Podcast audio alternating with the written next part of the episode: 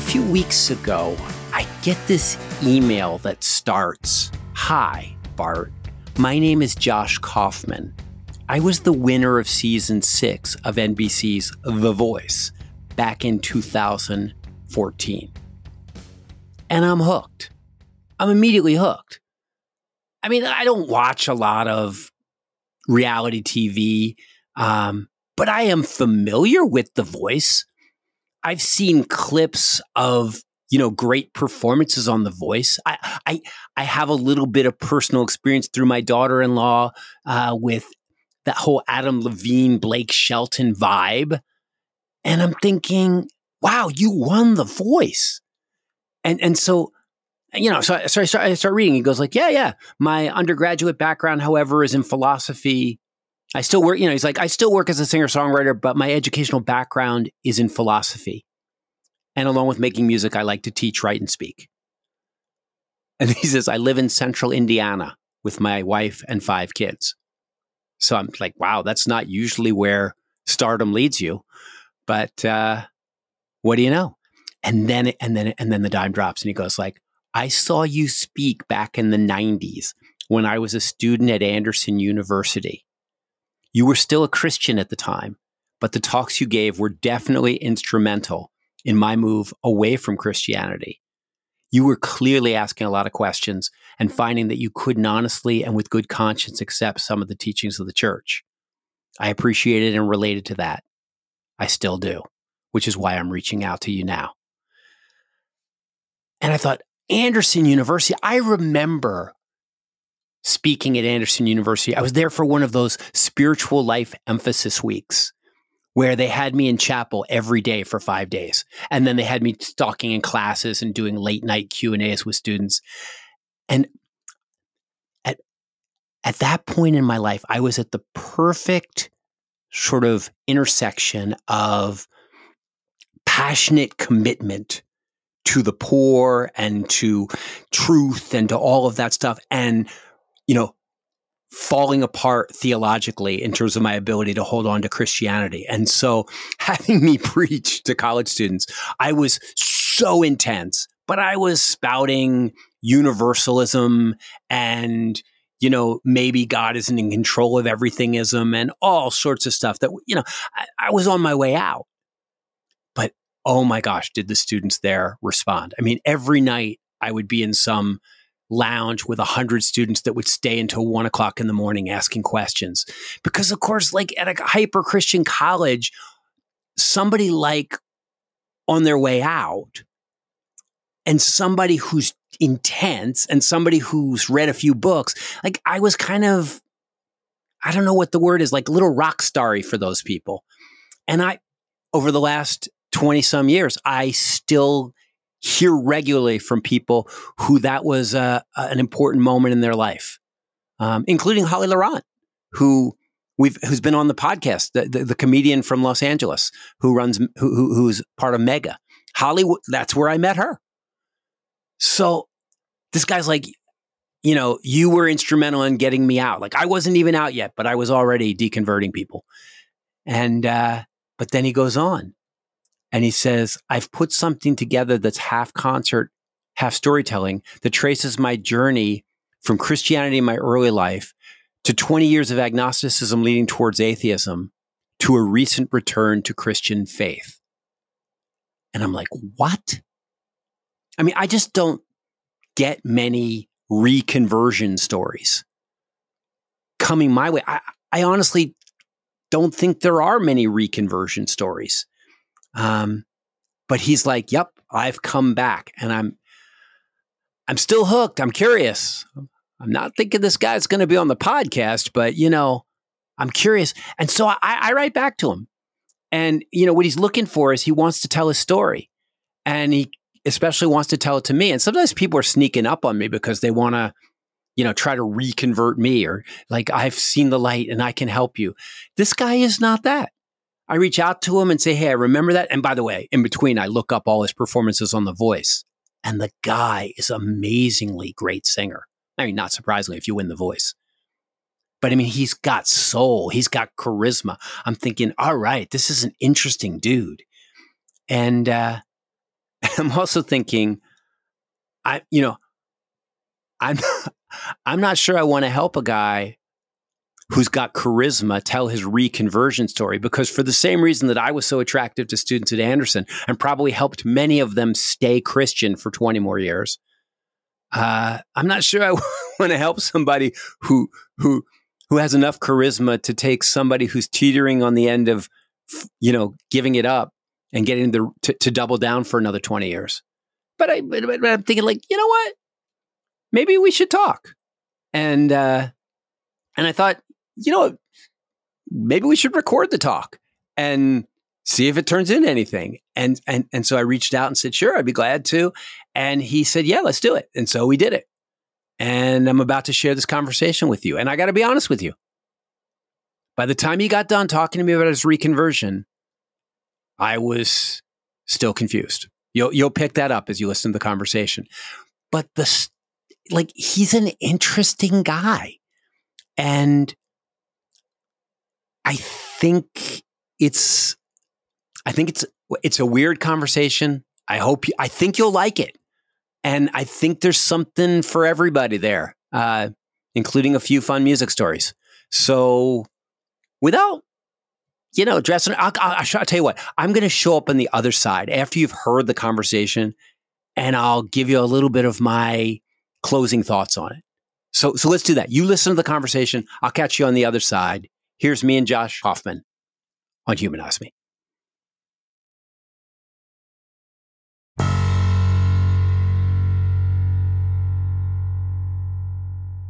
Hey, well, thanks for doing this. Yeah, thank you so much.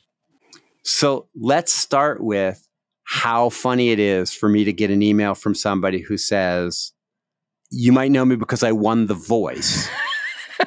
and secondly, I remember hearing you preach at Anderson University back in the day. Yes. But those are two things that very seldom go together.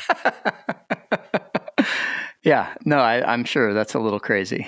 I mean, I recently met Adam Levine. Okay. And um, Adam Levine is is a very famous pop star, but he has never heard me speak at Anderson University or really anywhere as an evangelical Christian. And there are many people that like are like, I heard you speak at Anderson, but they are not pop stars. Right, right, right. Um, so you are that rare, you are that rare the intersection. Intersectionality of my life. Yes. So so what what year in school were you when I came to Anderson? Do you remember? I would have been, I believe, I believe it was my last. I went there for three years, and I believe it was the last year that I was there. Um, was that I want to say was that 97 ish, I think. It totally could have been. Did you grow up in that world? Yeah. Of, uh, of evangelical Christianity? Absolutely. Yeah. I grew up, um, I was born in Florida, lived in Florida. My my parents got divorced when I was young, like two years old, and my mom moved to the center of the state in Florida and went to Warner Southern College, which is now Warner University, which is affiliated with the Church of God out of Anderson, Indiana. Um, yeah. So I, I, and we went to a Church of God there in, in Lake Wales, Florida, and I grew up uh, going there and and uh, you know was active in the youth group as I got older and started singing in a, a, a uh, like traveling choir on the sum in the summers where we would go to different churches and sing. Um, so yeah, that was. I mean, that. What were you the, guys called? What were you guys called? Because I, I, I love the names of those traveling choirs. New Way. New Way. New Way. Yes. Nice. New Way. so so when your mom and dad got divorced and you moved to and you moved to Central Florida, mm-hmm. was she super young she was. She had me when she was 19. So we moved when okay. she was early 20s. Yeah. And, and was your dad out of the picture or was he coming around too? No, he, um, so we, when we moved, that put us about two hours away from him. Um, and he would come get me most a, a, lot of weekends and then I'd go see him holidays and so he was he he worked really hard to be uh, to be involved as much as he could, even though my mom had had custody. Um, but he did, yeah, I did see him a lot growing up. So, so were you like Christian purity culture, meet me at the pole, praying for everybody, leading Bible studies, all that oh, stuff? yeah, a, a, lot of a lot of that stuff. Yes, I mean, yeah. I, I definitely had. Gosh, I look back and and think about like being at school and feeling this like this like guilt and pressure of like, well, how do I, how do I, how do I make this conversation so that I'm like leading this person to Christ? Or you know, like, like I've always felt this, felt this like that's what I'm supposed to be doing, winning everybody. It was yeah. So I was, I was all in, hundred percent. And and and am I like? And this is just a sidebar, but like, am I? It sounds like for you to be that all in at the church, and that's your stepfather is leading the church. Like, did you kind of embrace him? Like, was he an okay guy? Oh yeah, absolutely. Yeah, definitely. Yeah, and actually, he's still he's still the pastor at that same church, um, and um, yeah, yeah, every everything has was always always good with him. So when I'm watching The Voice and they show backstage as you're getting like everybody's turning their chairs around and like you're going to be a star, I saw this couple that was backstage just, oh, yay. Was that your mom and your stepdad? Mom and stepdad. Yeah. Yeah. Okay. Okay. Yeah. They looked very nice. um, I know that your story involves a descent into deconversion, de- de- agnosticism. You yeah. know, like where where did where did the wheels start to come off for you? Um, it, it was. I mean, I, so I've always been. I don't know. I've always always been drawn to philosophy and things like that. And That's actually what my major ended up being in school. Um, and so uh, I tend to be skeptical about things. I tend to question and look for answers and um, search and but the first thing that i really remember and actually this is something when i saw you speak um, that that you kind of addressed at the time um, that really kind of it, it was something that i had been sort of thinking about and it just kind of gave me some yeah no that's it that's that's what i've been thinking about so um, just the idea the basically the idea of hell that everything was belief based and if you don't have this right set of beliefs then you're doomed to an eternity of suffering. And that just seemed absurd to me and it seemed completely or at the very least unloving. Right yes and that's what i was going to say counter to a god who is supposedly love. Um, so uh, that started to be a problem for me. Um, but I could still kind of hold it together and just say, well, maybe that's maybe maybe these people have this wrong, but the rest of it I can hold on to. Um, but then I started reading um, some some books. Uh, John Dominic Crossan, uh, A.N. Wilson's Jesus: A Life, some of the historical Jesus kind of stuff that was coming out in the 90s. Um, and started thinking, well, what do, that that got me to thinking, okay, how much do we really know about this person that we've built this religion on? And I, I started questioning that and i started having questions about like well it, you know there's this message of atonement that jesus was sent to he had to die to for us to be forgiven of our sins. And i just thought well couldn't a loving god just say hey i forgive you of your sins? Um, and so that started to it, i always i always wondered that. I always wondered that. You know like it's like jesus had to die on the cross. And i'm like but like then when god commands us to you know it's, it's sort of like i want to forgive you but somebody's got to die. Um, and right. it's either you jesus somebody's got to die. And, and i thought but then but then jesus says you know forgive one another as as as you have been forgiven. And I'm thinking like when I forgive people, you know, I just forgive them. I don't kill anybody. right.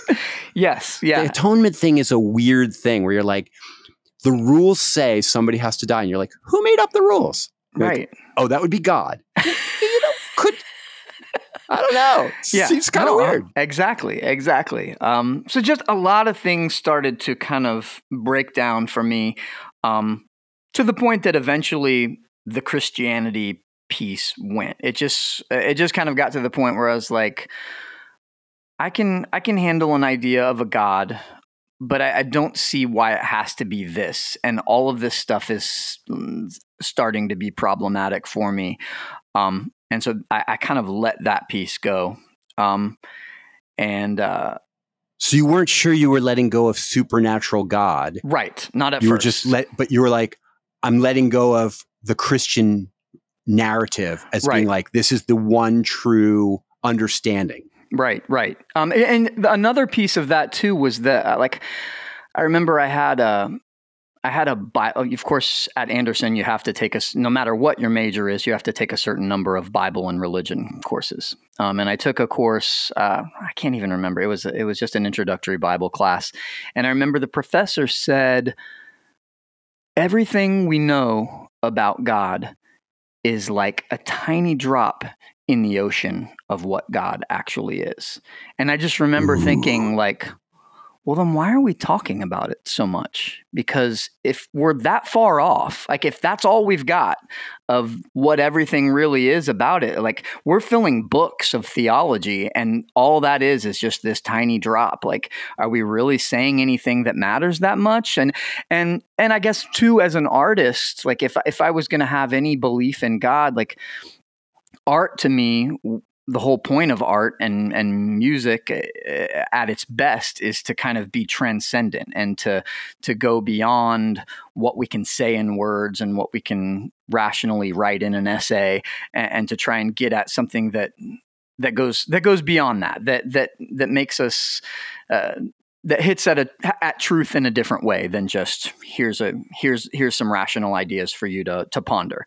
Um, and that kind of connected to what religion should be for me at that point more than more than theology and reason so i just uh, that's another part of the breakdown was just that even if this thing is out there how, how can we say very much about it if it's so transcendent so so in, infinite so beyond like that we can't even begin to wrap our minds around it then why do we need a religion at all? Um, why can't we just acknowledge it and say, I, I don't know? Um, and so Yeah, that, that that was very- another piece of it.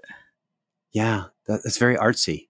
Um, and I mean that I mean that in a good way. Like Sure, it's sure. funny. I, I I remember an old an old guy once said to me, "If if somebody can tell you, if somebody can explain why they're in love with their wife to you, they don't really love her. right. Yes, absolutely. Yeah. That that that in a sense, if if it's if it really was this love thing, this transcendent love thing, they would not be able to break it down and put it into words that way. Yeah. Yeah. And, and so, and it's funny because, like you said, like, hey, when you were there, like, it seemed like the wheels were coming off for you too. and- yes. You know, and and my deconversion was very much like somebody coming out gay, where when I finally said to people, you know, I I don't think there's any supernatural force at all in the universe. All my friends are like, yeah, we knew you didn't believe any of that stuff. We wondered when you would figure it out. nice. You know, like everybody, you know, some of my gay friends, everybody knew they were gay before they did. Sure. Sure. And I think every, I think probably there were many professors at Anderson that were saying, this guy, I don't think he's one of us. Um, but when you, when you're done at Anderson, when you're finished, do you think of yourself as like a guy who went to a Christian college and lost his faith? Or do you think of yourself as just like, I'm really progressive? No, I think I think of myself as somebody who went to a Christian college and lost his faith, um, for sure. Um, and and it was like I said, it wasn't too long that that the whole thing, like not just the Christianity part, it wasn't too long before just God and religion in general, um, kind of fell apart for me. Um, and so that summer, after my third year, um, I got a I got a job at uh, this daycare that was a part of a church there um, in Anderson. Um, and I went a couple days and I didn't love it. And I was just confused. I was just that like early 20s kind of have no idea what I'm doing, don't know where I want to go. And I woke up one morning. I was supposed to go to work and uh, I sat on my bed for like an hour and a half and I just sat there. And I didn't know what I was going to do, and I ultimately decided I put my I put like a couple changes of clothes in my backpack, and um, I took my guitar and I threw it in my car, and I just started driving. And I went to Hollywood. I, I did go to California. that was the idea. I went out to California, but I'm also I'm also terrible at like networking and I'm really introverted uh, naturally. So like I got out there and I didn't know anybody and I was just like I don't even know where to begin here. So I my friend another friend of mine who I who had been my roommate there in Anderson was moving to Nashville to go uh, work on you know being a musician down there. So i was like well i'll go down there with him. I stayed there for a few months and i played stuff. I went to a few different studios and played for a few people and what they all told me were like man that's cool stuff but you don't belong here. Like this is like this is like country and christian. At the time it still it was it hadn't really transitioned to everything else yet.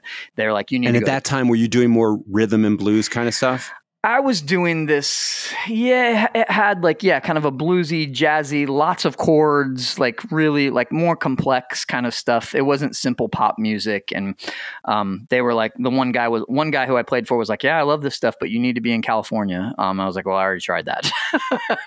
um, I ended up just coming back to Indiana because I knew people. Um, and I just started, I did, I started just I figured, well, I'll just start locally. I'll just start playing a lot and see what comes of it. Um, so, um, did that thing for a while, and uh, so how long? Wait, so you came back to Anderson. Mm-hmm. Now, now Anderson, Indiana.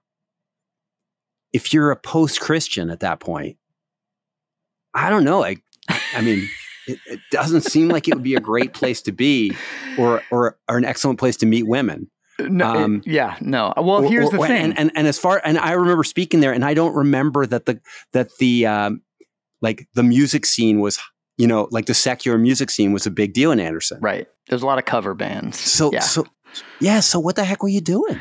I really I don't know. Um, I I ended up I got a job at a Barnes and Noble, um, and I met my wife there. So, you know, one of the few places in in Indiana, I at least was in a bookstore, so I was a little more likely to meet somebody like-minded. Um, and was she uh, working, or was she in there to buy a book? She was. She worked in the cafe, and I worked in the music department. Um, okay. And okay. so we met there. We started. We both had were hanging out at the same little jazz club that was downtown. I started singing jazz around town, and that and that's one thing that Indi- Indianapolis does have quite a bit of. So I did. Uh, I did do a lot of. Uh, jazz at the time, um, which was okay. which was fun.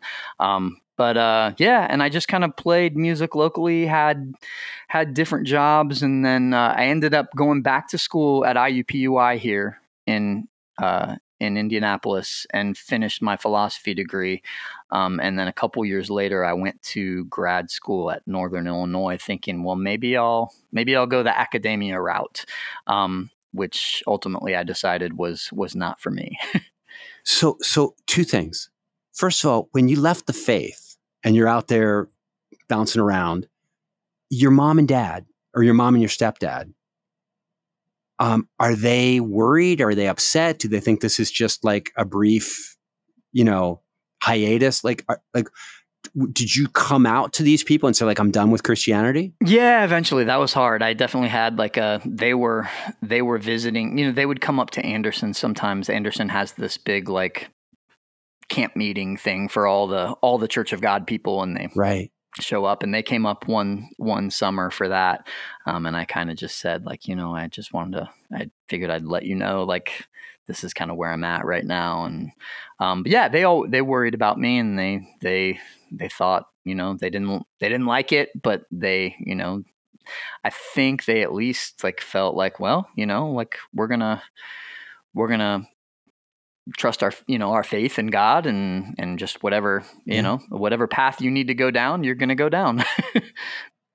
and what about this woman that you meet in the bookstore? Mm-hmm. Is she a Christian? Is she an Anderson Christian or is she like out of it like you? No, yeah, she she grew up going to uh um a Presbyterian church uh in in Indianapolis. Um wasn't like super church involved like I was as as a kid and she had she didn't have anything to do with with church at the at the time that I met her. Um, okay, so you're just two nice kids. Yeah, yeah, exactly. Okay, so like I know two things are in your future as I'm listening to the story. First of all, I know that like at some point you're going to you're to go on the voice right. and you're going to wow them. And I know that at some point you're actually going to reconvert to something. Right. right. So so how long was it after you left the the grad school thing that you went on The Voice? Okay, grad school was 2006 to 2008. Um, and then uh, I went on The Voice in 2014. Wow. So, what did you do during those six years? I played music locally, regionally, um, doing doing my own solo stuff, and I uh, I worked for Princeton Review for a while as a like SAT, ACT, GMAT, GRE, LSAT. I taught all the tests, all the standardized Okay. tests, Yeah. and then um, and then I ended up doing that on my own. Uh, just privately uh, as a side job because I didn't make enough as a musician. Yeah, I tutored. Yeah, Yeah. Um, kids and, And- and adults then- because of the the graduate school exams that I taught to. You have like five kids, right? I do. I do. So, when did you start having these children? Uh, in 2008 was when my first was was born. Anyway, how- of course, I did. Yeah. How'd The Voice happen? Um, I just decided that. Uh, I think probably in that search for like, okay, I need, I, I want this purpose. I want something bigger. I want. I, I was, uh, I was like, I'm gonna go. Rather than just being this working local musician, I want to do something bigger than that. But I'm in my late 30s at the time.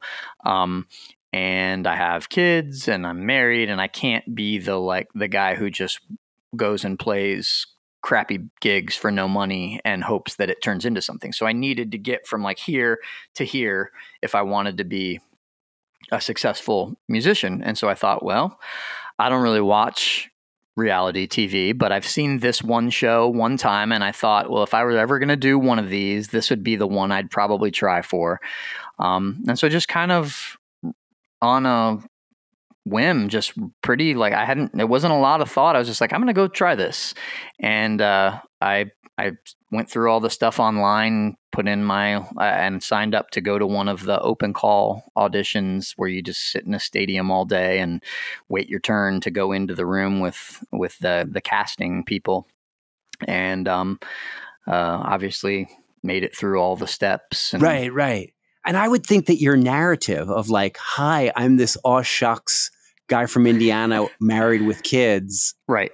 like was that was that a good was that a good vibe for them? Yeah, no, they they loved that story and definitely like wanted to make sure that I like get your kids out here to LA whenever you can. We want everybody to see your family and um yeah, that was that was kind of my story. I was the the guy who was like the working musician who was taking his last shot at it and has a family and uh so yeah, it was I think they liked the story and uh Yeah, and and you, and you, you killed it. I had enough of danger. People roam the streets. So there's that. And what's funny is like I, I listened to the music that you sent me, and obviously the stuff you were singing on the voice, like that's not your favorite music. no, yeah. Uh, I, I You, you- you I'm don't listen to a lot of Usher, do you? No, I don't. know. um, he's a great guy. Uh, I, I don't. I don't listen to to much of that. I and I tried to like. I guess when I went into it, I was like, okay, well, I'm more on the on the artist to entertainer continuum. I'm more to the artist side, but surely there's some kind of compromise that I can make. Um, and I've done the sort of soulful thing a lot, and I, I like that piece and of and I I'm pretty like diverse in what I've done musically, so I I, I could have picked a lot of different, but that that seemed like it would work, and I and I enjoyed I enjoyed parts of that, and so I thought, well, I'm just gonna I'm gonna embrace that, and then and then I'm gonna find the compromise that like makes me happy, but also makes people who are listening to to what I did on The Voice happy, you know. So when you won, Mhm. did you think, okay, my career is made? You know, I think, I guess maybe because I was older and I kind of, I don't know, I kind of came out of it just as like, I have no idea what happens next. Um, I knew that the voice hadn't broken a big artist in the first five seasons. I was on the sixth season, so I didn't know, I knew it didn't necessarily mean like, this is it, you're done, like you've got it. Like I knew I had to keep working, um, but I didn't know, I didn't know what. I I had no idea what came next. Like you get the record Have, deal. have they ever broken a big artist? Uh, no, not really. Not really. I don't No. Who's the show that broke Kelly Clarkson and those people? Uh, American Idol. Yeah. That's it. Yeah. My theory is that early on, that was the goal for The Voice. And then as they got a few seasons in, they realized, oh, people just like the show. We don't have to do this. And it's about the hosts. Like, Right. like Yeah. the, the, the performers are really a vehicle for the host to show how cool they are. Yes, absolutely.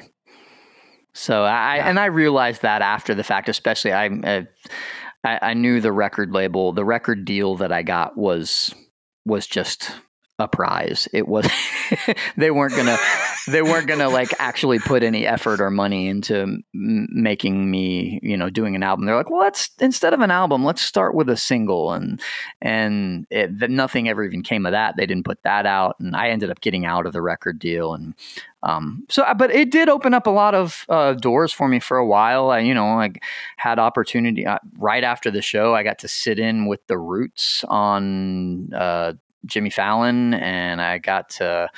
I headlined the Indy Jazz Fest here in Indianapolis, and I uh, was on Broadway, which I never thought I would have done. I was the lead in Pippin for a, a few months at um, at the end of 2014. Um, so I got to do some pretty pretty big things.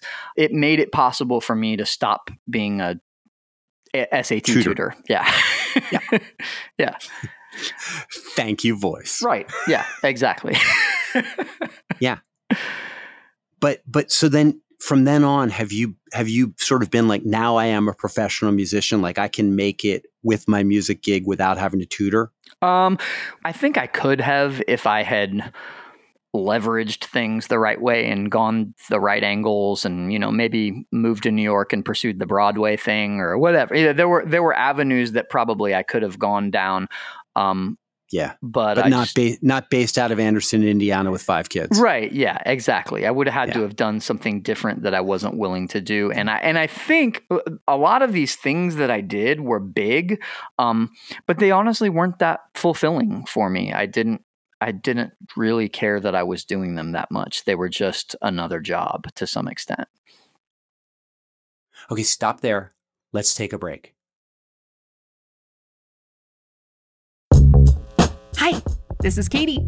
I am a behind the scenes producer of this very podcast. And if you would like a Humanize Me t shirt or hoodie, they actually exist. Our merch is exclusively available to supporters of the show on Patreon, and you can check out all of the options at patreon.com backslash humanize me. This is just one of the many ways we try to thank those who make the show happen every month. So I'm like, I'm serious. Thank you.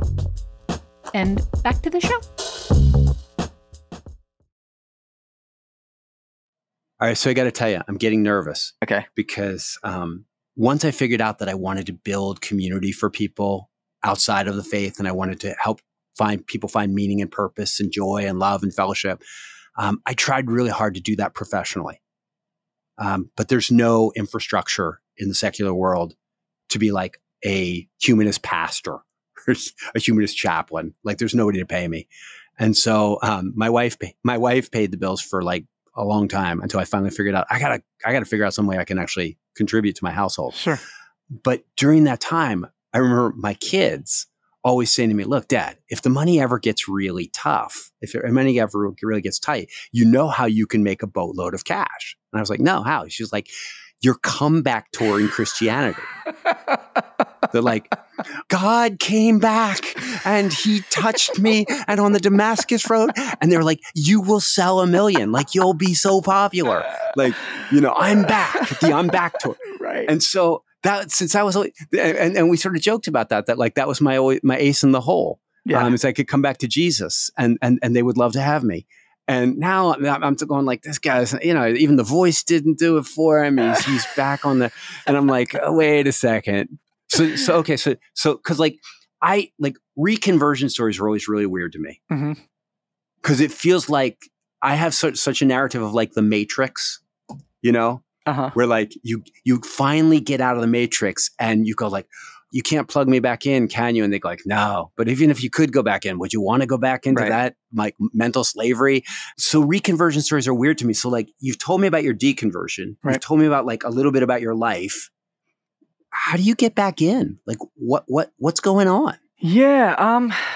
I mean, so I, I all through all of this time, I was I still I don't know. I wanted an answer. I wanted like I I didn't have to like know no with certainty, but I wanted to at least say belief wise, I'm I'm an atheist or I'm a Buddhist or I believe in God, but I don't have a specific religious affiliation, or I'm I, I, I was looking for an answer to to to give to that question. There's a difference between an answer and a path. Right.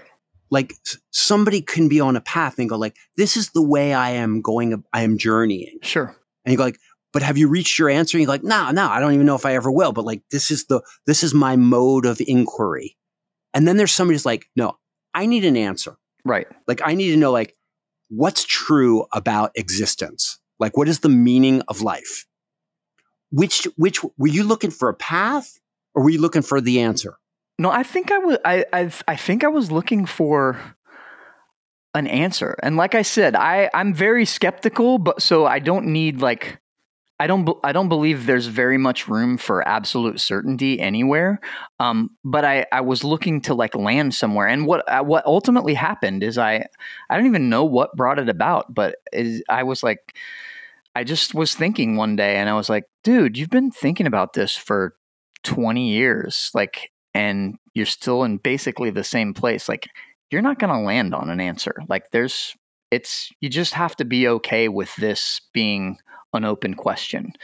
And that, for whatever reason, was, I think, a big part of where the reconversion started. There was an experience that I had after that um, where uh, I started reading C.S. Lewis's uh, Surprised by Joy, which that's his like autobiography of like the first 30 whatever years of his life from to the point that he converted to Christianity. And the beginning of it's very like here's my early life. I grew up here in in ireland and my school was this way and i learned from this guy and and he's a very good writer so it was it was kind of beautiful and interesting but it wasn't that big a deal to me either way and i kind of kept putting it down and um but when i when i start when he started getting more into like how he what were the reasons that he started to open up to ideas of theism and then ultimately Christianity, um, a lot of that really started to uh, connect with me. Um, and in the midst of reading that one night, um, I had this really, you know, this experience that is totally explainawayable. Um, you know, it was, it was, uh, I went out and there was this storm happening. It was i just kind of put the book down because it was like one of those moments where i just reading and it was I, I needed to process some things. And so i was like i'm just going to go out and sit on my porch. It was kind of far off in the distance and i was doing the little thing where you you count like one mississippi to see how far the how far the lightning is away. And it was like five miles off or something. And for the first time in a long time i felt this really strong like feeling of something that i would call god um, that was saying like go back outside. And so I went back outside and I uh, I was like, okay, I, what am I what am I doing here? Um, and I like reached my hand out into the rain and was just kind of like and as soon as I did that, there was this like giant crash of light, like lightning thunder, like felt like it was going to blow up the house. And I like almost fell back into the front porch. And, um, and it just felt very purposeful. Next day, I had another weird experience where um, I had a little space where I was teaching lessons. A couple of my couple of my students canceled at the end of my lesson, so I got done early. I was driving home. I called my wife, and she was like, "Hey, can you pick up some pictures from Walgreens?" And I was like, "Yeah, sure." So I stopped at Walgreens.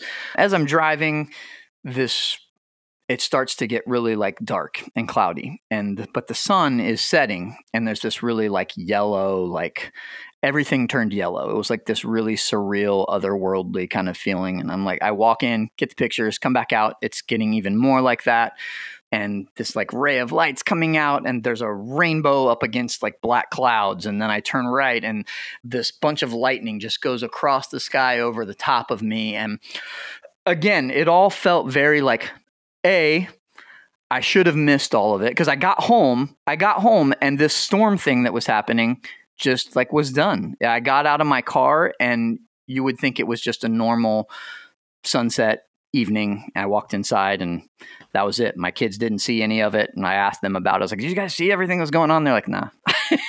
and and so I like because of like the way things went, like the because of my lessons being canceled and because I went to the wrong place and went the uh, it all felt very It all like, felt very personal, per- personal very and purposeful. orchestrated. Yeah, Yeah, orchestrated for you. and again, is there is it a can you explain it away? Of course. Like that doesn't have to mean anything to anybody else. Um, but it it did feel purposeful in a way that like in a way that I can't explain. That's internal to me, and in a way that that I don't feel like I have to be able to explain. Um, uh, well, no, no. which I mean, it's, get- it's it's weird because a lot of times when somebody can't do evangelical Christianity because it's so specific right. and that God is so personal and that God has an attitude, they'll they'll shift into this more like deist. God is everywhere. God is you know God is in in in in the in the design. Sure. like- sure.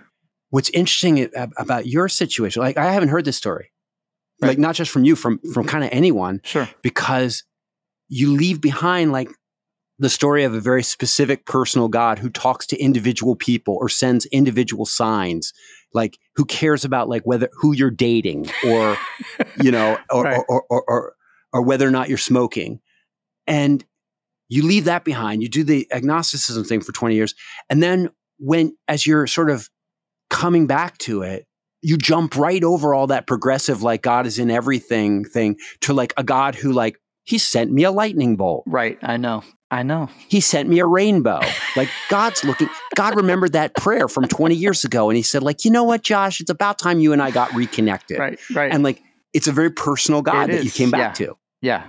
And and that's just surprising to me No, I I understand because the I relate to a lot of the more the more mysterious thing. The and, and I still feel that way. I still feel that that we have to be willing to let go of the lot of a lot of the certainty and definite theology and answers. I, I think that any meaningful idea of God has to be transcendent to the point that we're always kind of talking about it metaphorically. So so we're never really 100% getting at it. We're we're just we're we're scratching surfaces. We're we're you know there is a little bit of that like drop in the ocean kind of thing but maybe maybe that's maybe that's not maybe that's only a metaphor maybe that's not the best way to explain it or it's one way to explain it that gets at a piece of it um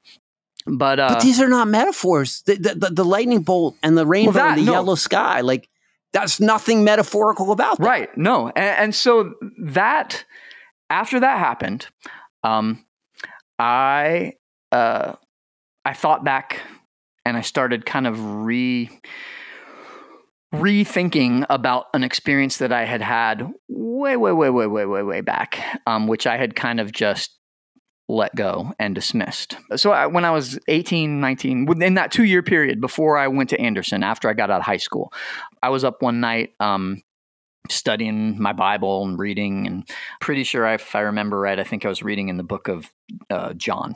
Doesn't matter, but um, I I stopped to kind of just like think about what I was reading, maybe pray or whatever. And I, I took, I was, I was on my bed. I was resting like just on my elbows, kind of just sitting, laying there on my bed, my Bible right here. I looked away for like a minute or two, kind of just think about it. And when I looked back down, the Bible was on a different page like 60 70 pages away from from where i had been. And again i even at that time when i was like all in on the church thing i was still skeptical kind of and so i like start okay like how did that happen? Like i moved it back and i started like bumping the bible and like seeing well, what if i run over it. Nothing happened to the pages. Um, i went and checked my vent and, i'm like reaching up to see if if anything's happening with the vent and uh, and the air was blowing but it was having no effect on on these pages. Um, and so uh, in that moment i was like okay well maybe this is like some real thing. Like i i believe this can happen so i'm gonna like start reading. And uh, what I got to, what stood out to me on that page that it had it had turned to. What it was in Acts. It was Paul giving his account of uh, of his conversion experience to Agrippa, and the the thing says, "But get up and stand on your feet, for I have appeared to you for this purpose, to go and tell people about the things in which you've seen me and the things in which I will appear to you." And I was just like, "Okay, this is this is what I'm supposed to do." Um, and then, of course and so I was like, okay, what? How do I do it? And I never, I never knew.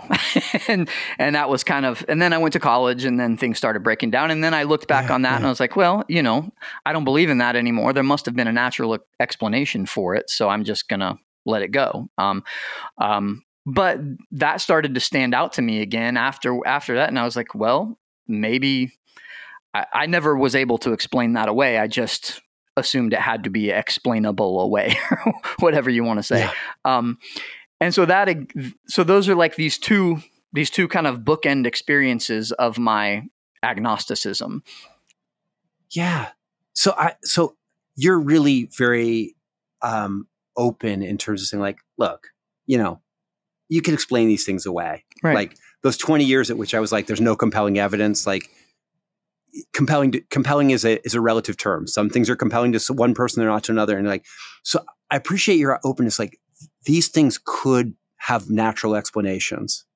Right. But I take them to be God speaking to me, God reaching out to me. Okay, Yeah. so now here's my question: Is like, I know you're open to the possibility, but do you yourself have any doubts, or you go like, look, I can understand how somebody else could see it this way, but for myself, my life since then, or, or, or I feel certain that this is what this is. Like, I have my answer. Do you doubt your own experiences, or do you go like, I can see how somebody could doubt them, but I sure don't.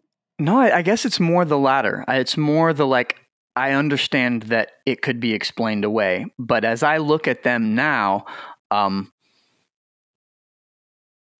I, f- I feel very I feel a lot of confidence in them, and and I think that to me is where the like idea of faith comes into play for me Mm. um, because and I think I have a different understanding of faith uh, now than I did when I first was a Christian and I was younger. Um, uh, so I, and I think a lot of times uh, what people what people dismiss about faith is that it's a blind belief. It's like you're believing without evidence, which at best is dumb and at worst is immoral because like you you know uh, there's th- th- you you shouldn't you shouldn't believe things without proper evidence right like that's there there's there's a problem with that and it, it can cause lots of problems that that you would want to avoid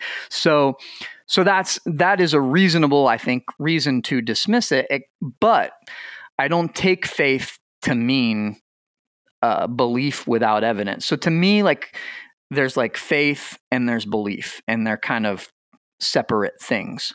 Um and i guess so so for me faith kind of is more of a grounding for belief it's more of an in- internal thing and i guess what i'm what i'm believing in is this this internal sense um that that seems very real to me that i that that gives me a confidence you know there's the what's the the hebrews verse uh Faith is being sure of what we hope for. yeah, sure of what we hope for, the assurance of Evidence things hoped for, the evidence seen. of things unseen. Yeah. So, which of course, those two statements are they don't make any sense. Nonsensical. Right. Yeah, they're nonsensical. You you don't if if you know something, then you don't need to hope for it, and if you're hoping for something, then you don't know it. But if but but we're putting those two things together, and and the evidence of things unseen. Well, you're saying I have evidence of something I don't have evidence for. So again, n- nonsensical in a rational sense. But this is where I start to get at some of the more like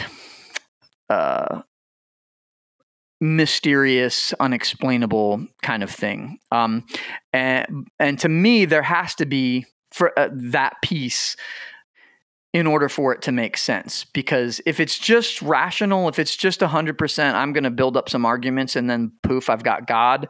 Um, that that's why it all broke down for me. So there's this So, I, so I, I'm still not clear about like you're like there's faith and there's belief. Right, I, I know what it is to believe something. To th- it's to think that that thing is true. right, Like to, you know, I believe you. I think you're telling the truth. I believe that Cleveland is in Ohio. I believe, you know.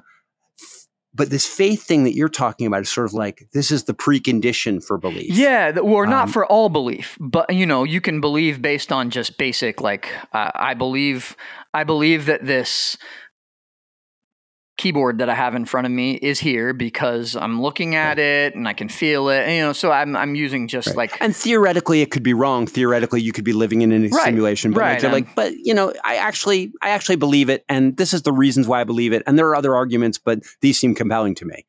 Belief, I understand. Okay, what I'm trying to understand is like, what is this thing you're calling faith?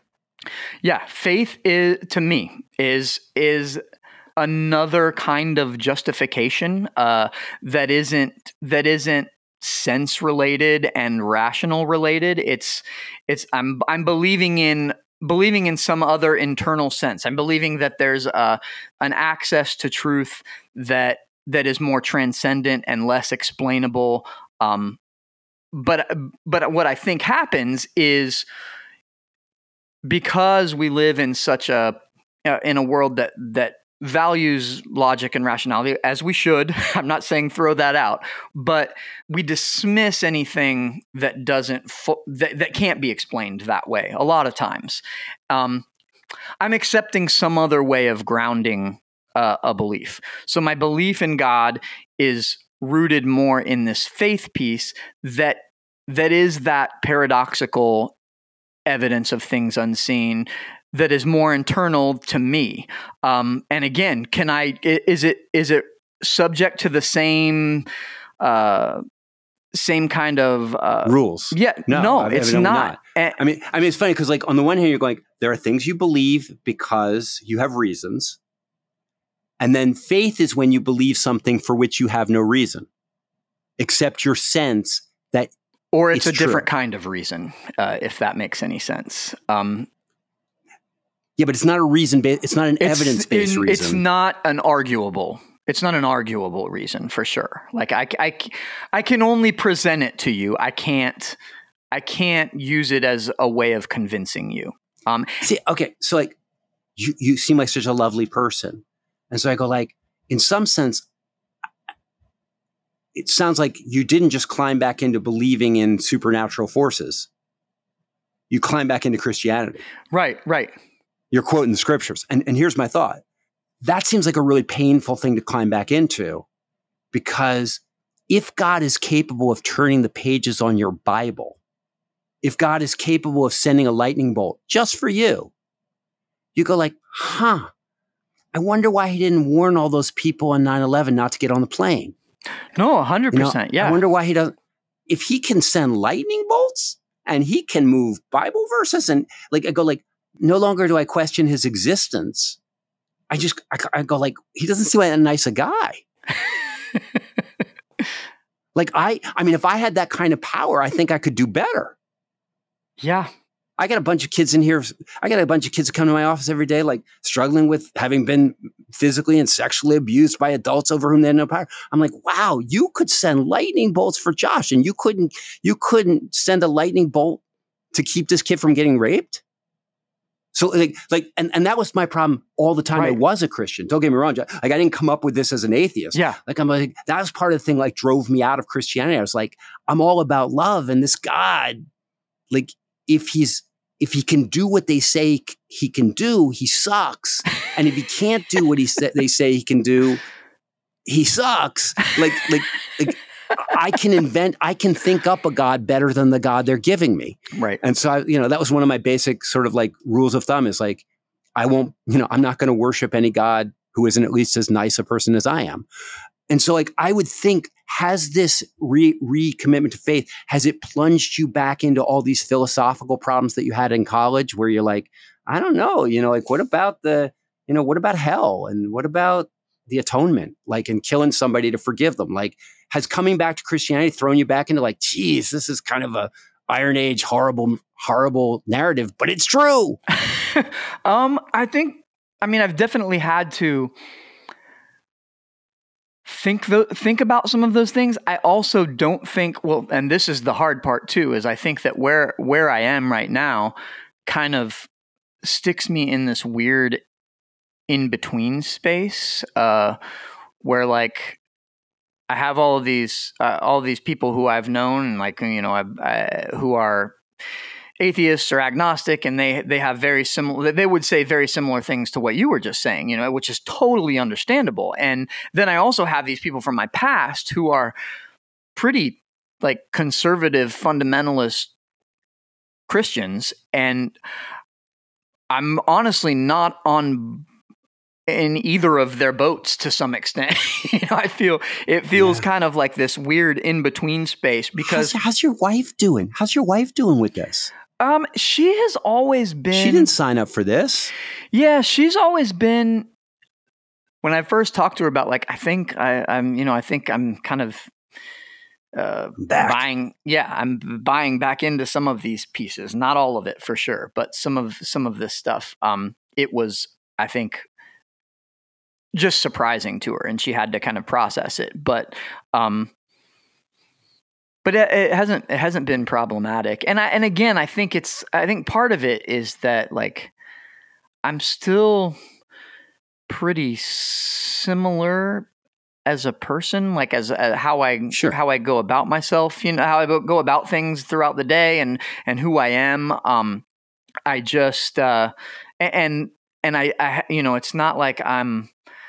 I won't. I know I'll never dive back into like the the Christianity that I grew up with. Um, that I yeah. still have a lot of problems with a lot of those pieces. It's it's weird, Josh, because like you know now like you're writing songs and you're like I've had this experience and you know it, it sounds like you've sort of almost created a one man show about yeah. like this is my story. Yeah. And and you're like, Bar, you used to be on college campuses. I think this, I think this show of mine, this this stuff would really appeal to college students. And I'm like, oh, Josh, are you kidding me? They on a Christian college. Can you imagine a place like Anderson? They will eat this up, like all the, you know, because it won't appeal to like hardcore, like no. like it, it, won't go over at University of Michigan. No, you know, yeah. like at, at, right. at Harvard. But like you go on a you go on a campus where there are all these kids who are like shaken to their core and not knowing if they're going to be able to stay Christian. And you come along and you say, like, hey, I've been on the other side. There's nothing there. I was always empty. And then God came and brought me back. And they're going to go like, this is so amazing. I wanted to stay Christian and I was starting to doubt it. And this guy's been there and come back. And now I don't have to go. Hallelujah. it's funny. It, it all depends on where you are now. Sure. Like when I was in college, I read the writings of Karl Barth. Mm-hmm. I had I, I was studying biblical stuff, and and I didn't think that the Bible was true in the sense in any kind of factual way. It, like it made no sense. It was full of errors. It was human, and I was like, ah, oh, that's it. I'm I'm out. And I read Karl Barth, and Karl Barth, uh, a, a, theology professor, gave him to me. It's like, you should read Karl Barth. You're, you know, you really. And I read this stuff. I was like, oh, it turns out that the Bible doesn't have to be inerrant. It, like he gave me a whole new way of believing in the Bible. And like I was able to sign up and stay in Christianity for an additional 20 years. I hate Karl Barth now. I, I used to I, I used to praise him, thank him. He gave me 20 years. Now I'm like, oh, I threw away 20 years of like of sanity and, and I did 20 years of theological gymnastics trying to make Christianity work, all because Karl Barth made it possible. If he would have just stayed out of my life, I would have given up Christianity and had a wonderful career as a, as a lawyer or a journalist or some such thing. Sure. I, I wonder, like, do you look back at hearing me at Anderson and go like, fuck you, Bart Campolo. like, like if it hadn't been for you and your, I probably could have stayed a Christian and I could have had 20 years of, of knowing Jesus. So I'm scared that you're going to be the Karl Barth to a bunch of college students. And they were just about ready to think their way out. The women were going to think their way out of like submitting themselves to men. A bunch of gay people were going to think their way out of feeling like God hates them. A bunch of a bunch of people are gonna like go back to like hating themselves for ever thinking a sexual thought. Sure. And they're gonna hear you and they're gonna go like, oh, I'm back. do you, do you like and like for me like I, for you you might go wouldn't that be a, wouldn't that be a blessing and i'm going like Josh, no, no, no, yeah, don't no, I- go. don't do it. Don't help them. I totally understand. And I that's the hard part is that like I I don't I don't I, I don't know if I I guess I don't have the statistics to say most, but I think what most people call Christianity um I, I don't find compelling. Um and, and I would want to be very uh clear about How how good are you at it articulating the kind of Christianity you do find compelling? Um, I, I, th- I mean, I think, I think I'm, I'm pretty clear about it. Like I, I try the, because I don't think the belief is primary. I think that love is primary, and so that was one of my problems from the beginning. Was like, oh, I don't, I don't want to, I, I can't believe in a God who thinks that that Gandhi should go to hell because Gandhi wasn't a Christian or something like that, right? I mean, I remember somebody telling me when I was a a, a kid, like, well, there are going to be a lot of good people in hell. Like, oh, well, that seems bad. um, so, so so so what what part of Christianity now that God spoke to you through the lightning, and, and I don't say that casually, like that, Right, right, right. So are you back to like I actually think there was a guy named Jesus who was misquoted, but generally said these things, and then died and rose again and sitteth at the right hand of God the Father. Like, did you get that far back? Like you're back into the resurrection? I mean, yeah, yeah, I do believe that, but I don't know that I believe it. It looks all the same as what as what uh it's presented as. Like I, and I also um again like I, it's not.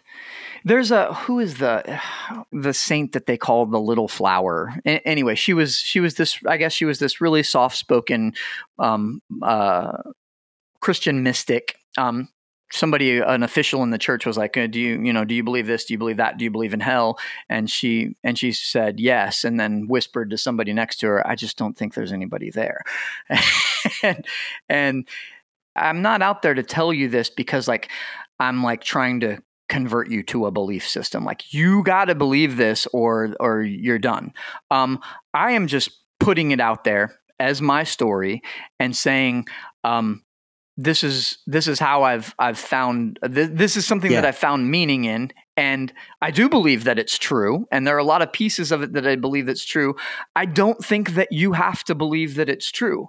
Um, if that is what ultimately happens, um, cool.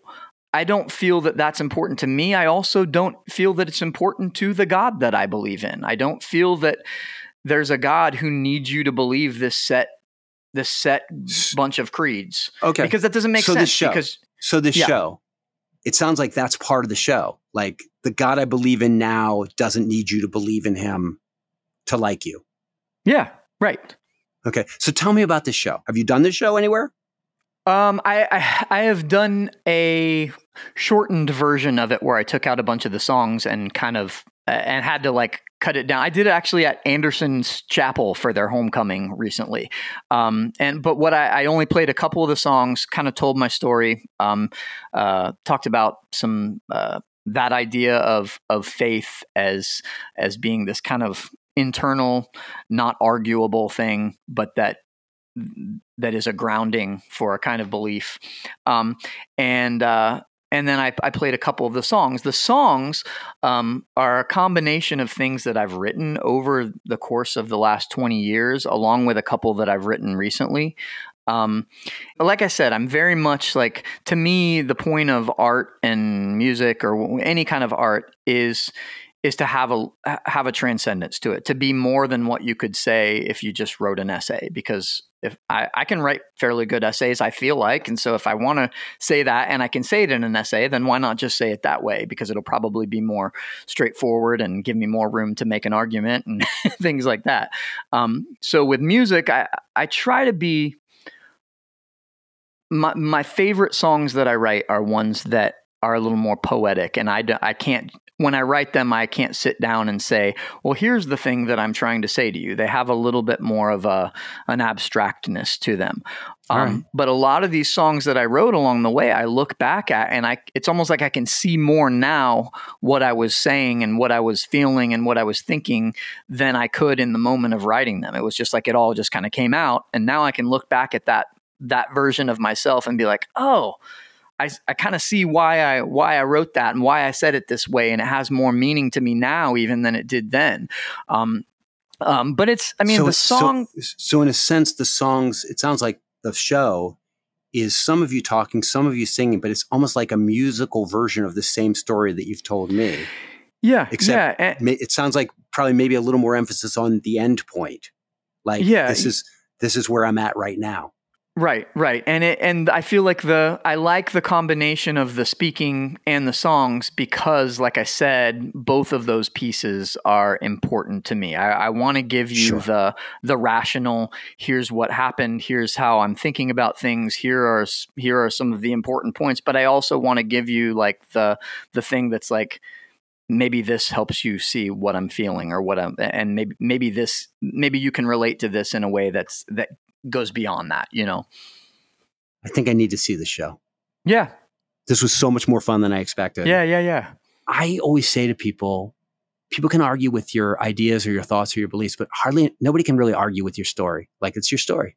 Sure. And when people are deconverting and they need to talk to their Christian friends, I always say, like, don't tell them what you don't believe anymore. Tell them what happened to you. Sure. Um, and uh, so I appreciate you telling me your story. Yeah, absolutely. I, am going to have to reflect upon it to, to, to think what I make of it. Um, but uh, I like you. Good. Yeah, it's been great talking. And, and, and, and, and I think that when you're done telling somebody your story, if they end up going like, I, I like that guy, that's, th- then you probably told your story pretty well. Sure. Yeah. Yeah. So thanks for talking to me. Yeah, thank you too. I appreciate it.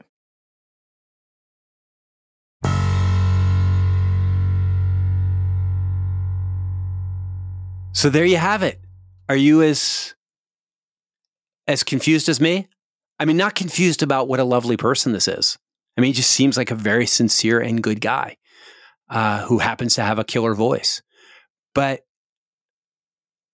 I, I got to be honest, for a guy who studied philosophy in college and then went to grad school and dug into it deeper as an agnostic, I was surprised that his story of, re- I was surprised by the whole reconversion story, partly that it just didn't seem to be at all up in the intellect. Like the things that took him out of Christianity, the questions that were raised, the, the, the, the, the, the way in which the narrative itself doesn't hold together.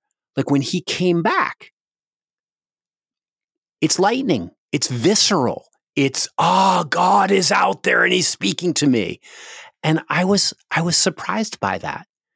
Um, I think partly I was surprised that not only did he come back in, but that he didn't come back in in that kind of vague, amorphous. There's more to, you know, like there's things that we can't see. There's unknown things going on. It's in this kind of like I believe in energy thing, which I can understand. I mean, I don't, I don't subscribe to that kind of woo, but I get it. I mean, the the universe is mystifying enough that I can see how people get swept up in it in an emotional way.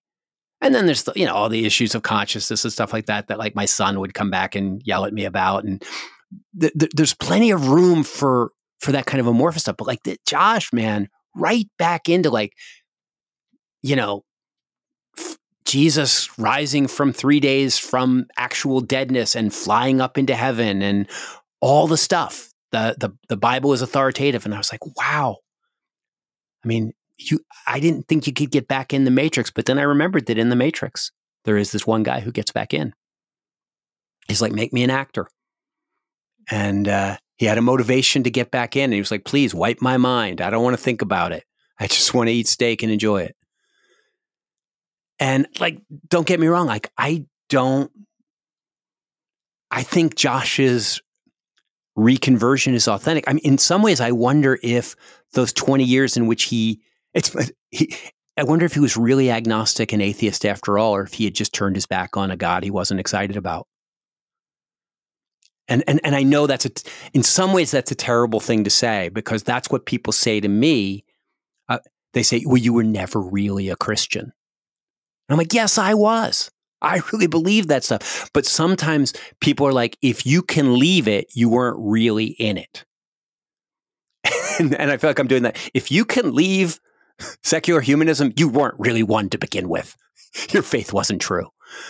Uh, and, and, and so I don't want to do that, but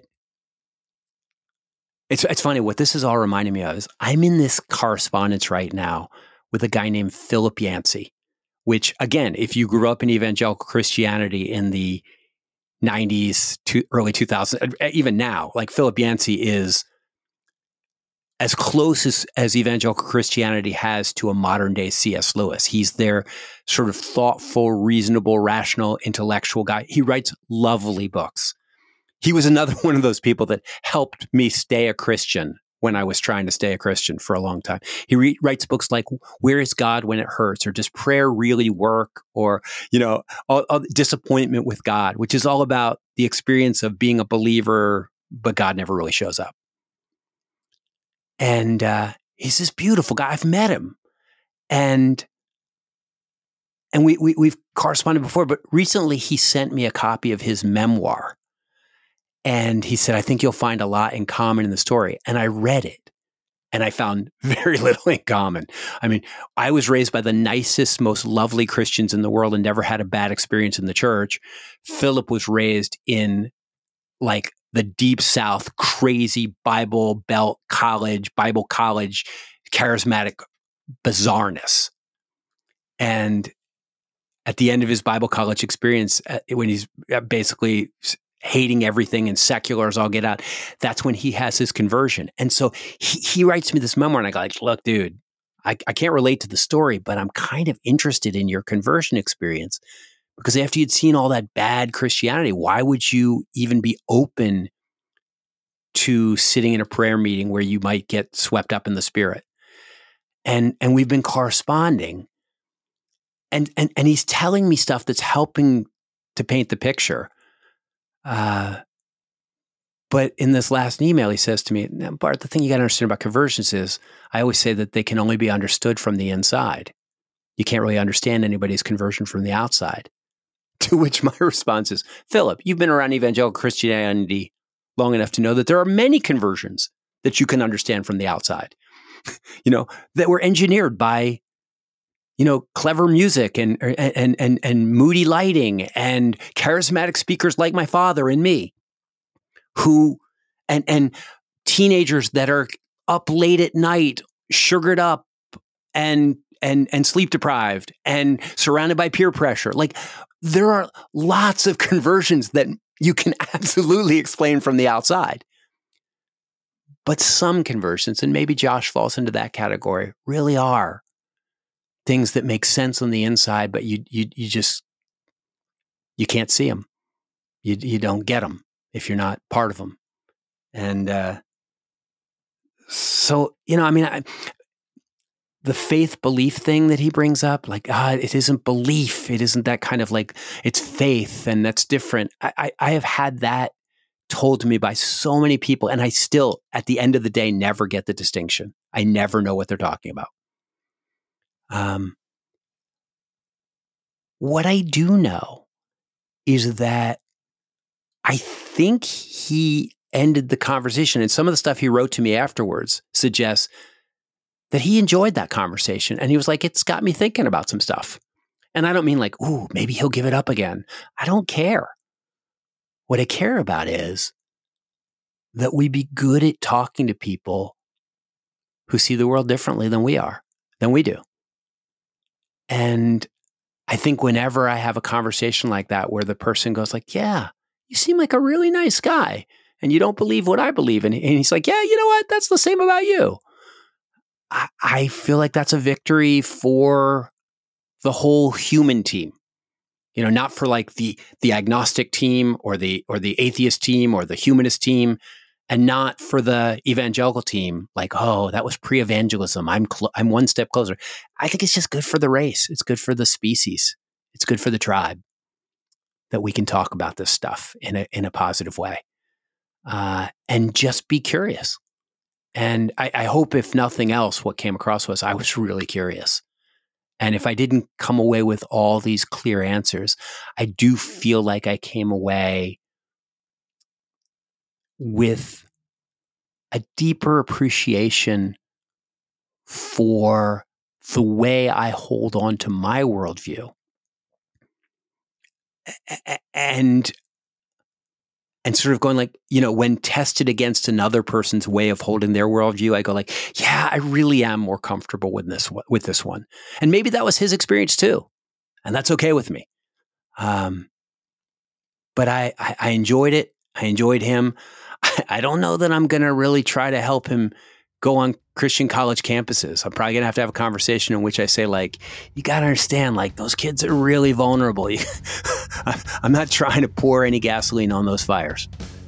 Uh, but I, I sure, I sure am glad that I have a podcast where a conversation like that can go and where by the time we get to the end of it, like we are now, there's still somebody listening. So thanks for being a part of it, and I'll see you next time on Humanize Me. To hear an exclusive extra episode every month, please go to patreon.com slash humanize me. You'll also get Bart's monthly newsletter over there and get access to some great Humanize Me merch. Our supporters on Patreon are the ones making this show happen. For more information on Bart, go to bartcampolo.org. Also, if you choose to listen to the podcast on Spotify, we have a listener poll that you can take part in every episode, including this one. So join us on Spotify. Humanize Me is produced by Katie Johnson Smith, me, John Wright, and Bart Campolo. You could be larger than life,